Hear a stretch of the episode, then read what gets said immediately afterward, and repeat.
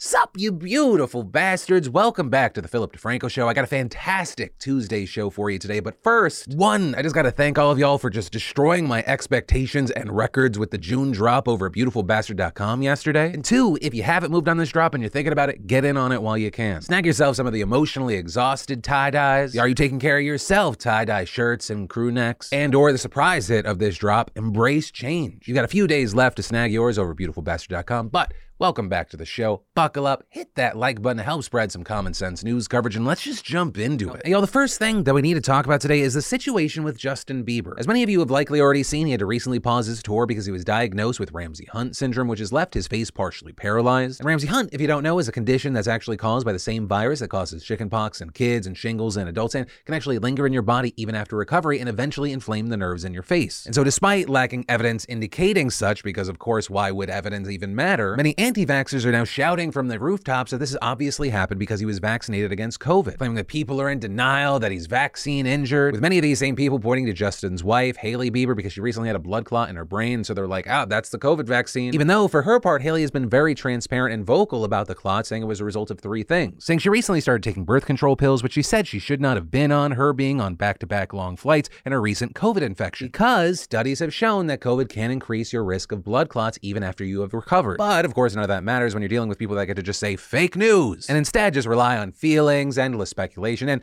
uh, even finding fake news articles claiming that Justin's suing Pfizer. And of course, this whole like blaming COVID stuff, like this has been happening with people like Betty White, Bob Saget, and anyone else, people claiming that vaccines actually cause their death. And actually, jumping back to Justin Bieber and Ramsay Hunt, you have a number of medical professionals saying, and a doctor actually going to an outlet saying, if anything, it's actually more likely that his recent COVID infection caused this case of Ramsay Hunt, explaining any stress to the immune system can cause a reawakening of the virus dormant in the nerves. It can be COVID, it can be any viral infection. But also, with that, understand we are not most certainly saying that COVID definitely caused this. We do not know, but it is worth noting that it is far more likely that the actual virus itself could make this happen rather than the vaccine against the virus. So, yeah, just some uh, information I thought that everyone should know since uh, your relatives are most likely sharing this bullshit on Facebook right now. And then for your daily palate cleanser, we have today in Awesome, and at the center of this, you have Ryan Trahan, who, if you don't know, is a massive creator and YouTuber. He's currently halfway through his journey of traveling across the country to deliver a penny to Mr. Beast, which sounds incredibly fucking random, and it is, but it's also for a great cause. Right, so he started in Los Angeles, starting with only a penny, then trading up to buy some water bottles that he could sell, with him only being able to use the profits generated from what started with that penny to travel across the country. And in these daily videos, he's doing random things to try and make money, including, yes, selling the water, but also making quick cash by delivering food orders, people watching along the way. And while this would likely be just interesting on its own, he's doing all this to help support Feeding America and has raised a ton of money so far. YouTube's donation tab has him coming in at around $250,000, but the Team Feed page on Feeding America's website says that they have raised over $700,000 so far. And we've seen some big names throwing big donations, including Dr. Mike, who donated $100,000 to Feeding America. You also had Mr. Beast himself donating $50,000, which notably, like that's also part of the video series. If you donate over a certain amount of money, that can trigger what is referred to as the Great Reset. Right? No matter how much money Ryan had been able to stash away, once that big reset comes in, he's back down to a penny. And so, yeah, ultimately, I just got to give props to Ryan because not only is this an incredibly inventive idea, but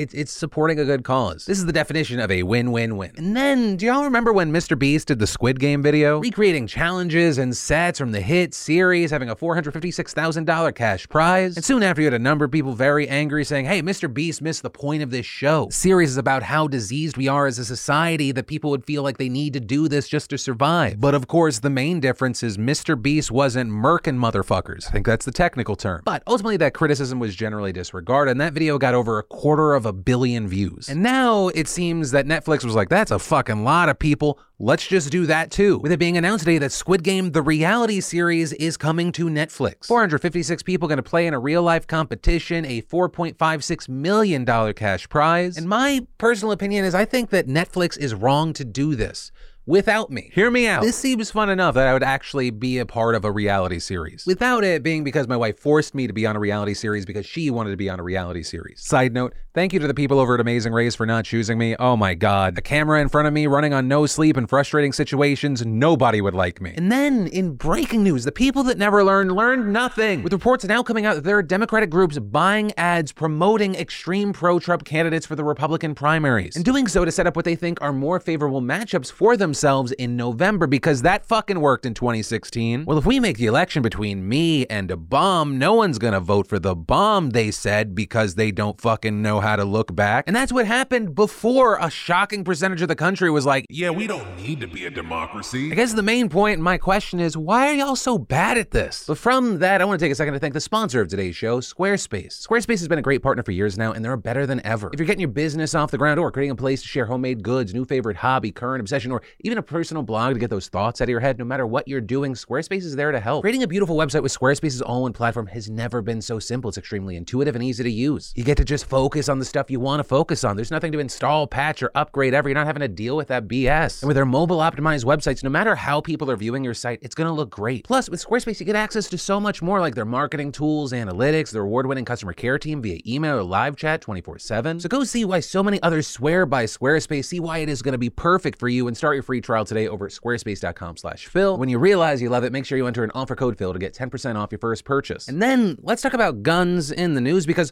while nationally speaking, it feels like a lot of conversation is about tightening gun restrictions, some places like Ohio are taking a different approach. Instead, loosening restrictions with Republican Governor Mike DeWine signing a bill into law yesterday that makes it dramatically easier for teachers to arm themselves in the classroom. Right, so the teachers in the state could already carry firearms, but they needed 700 hours of training as a peace officer and the permission of their school board. Now, come this fall semester, thanks to DeWine signing this into law, staff will only need 24 hours of training to carry a gun plus the same approval from the board. With four of those hours consisting of scenario-based training and a maximum of 20 more going towards first aid training, history of school shootings, and reunification education. With DeWine directing the Ohio School Safety Center to require the full 24 hours of initial training plus eight hours each year for requalification. Now, to be clear, the law does not mandate that all school districts allow staff to carry guns. Instead, the districts can decide that themselves. And with that, you have some areas making the decision to not follow the governor's lead. Like Mayor saying last week that the city won't be arming teachers, the city of Columbus also refusing to change its policy. Also, I should mention in related news, another state law also went into effect the same day, letting adults over 21 conceal carry firearms without a permit, training classes, or background checks. And so with all of this, you saw one reporter challenging DeWine on the new law for schools. Governor, if heaven forbid there's an incident that takes place in a school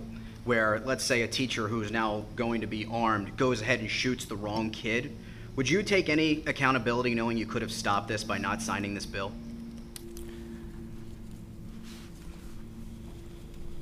in life we make choices and we don't always know what the outcome is going to be. What this legislature has done, I've done by signing it, um, is giving schools an option based on their particular circumstances to make the best decision they can make with the best information they have. That's all any decision maker can do. And while most Republicans supported the law for schools, we've also seen massive backlash from teachers, gun control advocates, and even some police unions who oppose the measure. With the Columbus police chief saying, I think it's a horrible idea to arm our teachers. There's a lot of training that's involved in that. You also have the likes of Democratic State Senator Teresa Fedor speaking on this. I'm a veteran classroom teacher of 18 years, been a legislator 22 years. I have never seen a bill so poorly written, hurdled through the process, and there's so many flaws in the bill there, there's no minimum education standard, no psychological evaluation, no safe storage. They will have blood on their hands. As well as seeing teacher after teacher speak out. It took me 12 years of grade school, four years of undergrad, and two years of graduate school, not to mention continued education and professional development for years to be able to teach in my classroom. I've now been doing that for over 20 years. But now, with only 24 hours of training in Ohio, I could be authorized to bring a lethal weapon into the classroom and expected to take on an active shooter, and then what? Go back to teaching word problems? For now, we're going to have to wait to see how this pans out. But notably, Ohio is not alone here. 28 states allow people other than security personnel to carry firearms in school grounds, with laws in nine of those states explicitly mentioning school employees. But all of that said, with this, I do want to pass the question off to you. What are your thoughts here? Do you think what we're seeing in Ohio, it's a smart move, it's a horrible move, somewhere in between? Any and all thoughts you have on this, I'd love to hear from you. And then we need to talk about these explosive January 6th hearings. Now today, I'm going to be mainly focusing on the second hearing that happened yesterday, but uh, of the first one, I have to say at least, there's been a question of will people pay attention to this, and if the first day was any indication, yes. According to Nielsen, at least 20 million people watched the first hearing, though depending on how you compare it, that's like a big number or a small number. It's about double the viewership of day one of the impeachment trial for Donald Trump back in 2021, almost double the NBA finals right now, but also like a third of the viewership of the last presidential debate and or a Mr. Beast video. So, you know, it's relative. But with these hearings being hours long, I can't touch on everything, right? For some background here, each of these hearings is centralized around different elements of the panel's overall case that Trump knowingly spread false election fraud claims, tried to use the systems of government to stay in power, and is ultimately responsible for the insurrection. With this, we saw the first hearing focused on how he used BS fraud claims to mobilize his supporters to launch what committee members described as an attempted coup. And there, in addition to playing footage from the attack and hearing testimony from officers present that day, the committee also outlined how Trump had specifically influenced far right groups that led the attack, including the Proud Boys and Oath Keepers. But yesterday's hearing specifically focused on the argument that Trump knew that his claims were false and still kept spreading them anyway. So instead, I want to mention some key takeaways and highlights from what we learned yesterday. Starting with Chairman Benny Thompson explaining in his opening statement the overarching theme for the day. We'll tell the story of how Donald Trump lost an election and knew he lost an election, and as a result of his loss, decided to wage an attack on our democracy, an attack on the American people by trying to rob you of your voice in our democracy. And in doing so, lit the fuse that led to the horrific violence of January 6th, when a mob of his supporters stormed the Capitol sent by Donald Trump to stop the transfer of power. And drawing from live witness testimonies and taped depositions, the committee showed that top officials and advisors close to the president repeatedly told him that the election fraud claims were false and that he had lost the race. But still, he declared victory on election night long before the votes were counted, then continuing his efforts to push the big lie and overturn his defeat despite a growing number of people providing more and more evidence to the contrary. And while numerous top advisors and others painted this picture very well, many of the strongest moments of testimony came from former Attorney General Bill Barr. I made it clear I did not agree with the idea of saying the election was stolen and putting out this stuff, which I told the president was bullshit. I told him that the stuff that his people were shoveling out to the public were bull- was bullshit. I mean, that the claims of fraud were bullshit. I reiterated that they'd wasted a whole month on these claims on the Dominion voting machines, and they were idiotic claims. I specifically raised the Dominion voting machines, which I found to be among the most uh, disturbing allegations. Disturbing in the sense that I saw absolutely zero basis for the allegations. Also, I was influenced by the fact that all the early claims uh, that I understood on, uh, were, were completely bogus and silly and usually based on complete misinformation. I was somewhat demoralized because I thought, boy, if he really believes this stuff, he has, you know, lost contact with uh, with uh, he, he's become detached from reality if he really believes this stuff. On the other hand, you know, when I went into this and would, you know, tell him how crazy some of these allegations were, there was never there was never an indication of interest in what the actual facts were. And what Barr was talking about here was echoed by former Deputy Attorney General Richard Donoghue, who listed a number of fraud claims in detail and said he too informed Trump that they had no merit. I tried to, again, put this in perspective and to try to put it in very clear terms to the president. And I said something to the effect of, Sir, we've done dozens of investigations, hundreds of interviews. The major allegations are not supported by the evidence developed. We've looked at Georgia, Pennsylvania, Michigan, Nevada. We're doing our job. Much of the info you're getting is false. Right. In addition to all the clips of the many people who said that there was no evidence of fraud, the panel also played footage of top officials saying they had advised Trump against declaring victory on election night. This including his literal campaign manager Bill Stepien and another top campaign aide Jason Miller, with him saying they explained to him that the votes were still being counted, including many Democrat votes that would come in later because more Democrats voted by mail. But Trump ignored them and instead listened to a drunk Rudy Giuliani who told the president to just go ahead and declare victory despite having literally zero basis for doing so. With even Trump's son-in-law Jared Kushner telling the panel that he had shared his reservations about Giuliani with the president. And actually, on the note of Giuliani, another major takeaway from yesterday was the committee's emphasis on the fact that there were two groups of people surrounding Trump. You had Team Normal and Rudy's team, with Team Normal being led by Stepien and composed of people who tried to dissuade Trump of his fraud claims. While Rudy's team was made up of Giuliani and others who encouraged Trump to spread the big lie, like lawyer Sidney Powell. And as we know, as we look back, the president chose to listen to that team of people encouraging his paranoia and feeding him the lies that he wanted to hear. But then finally, the last major takeaway I want to talk about from yesterday's hearing was the fact that the panel appeared to begin outlining a new possible crime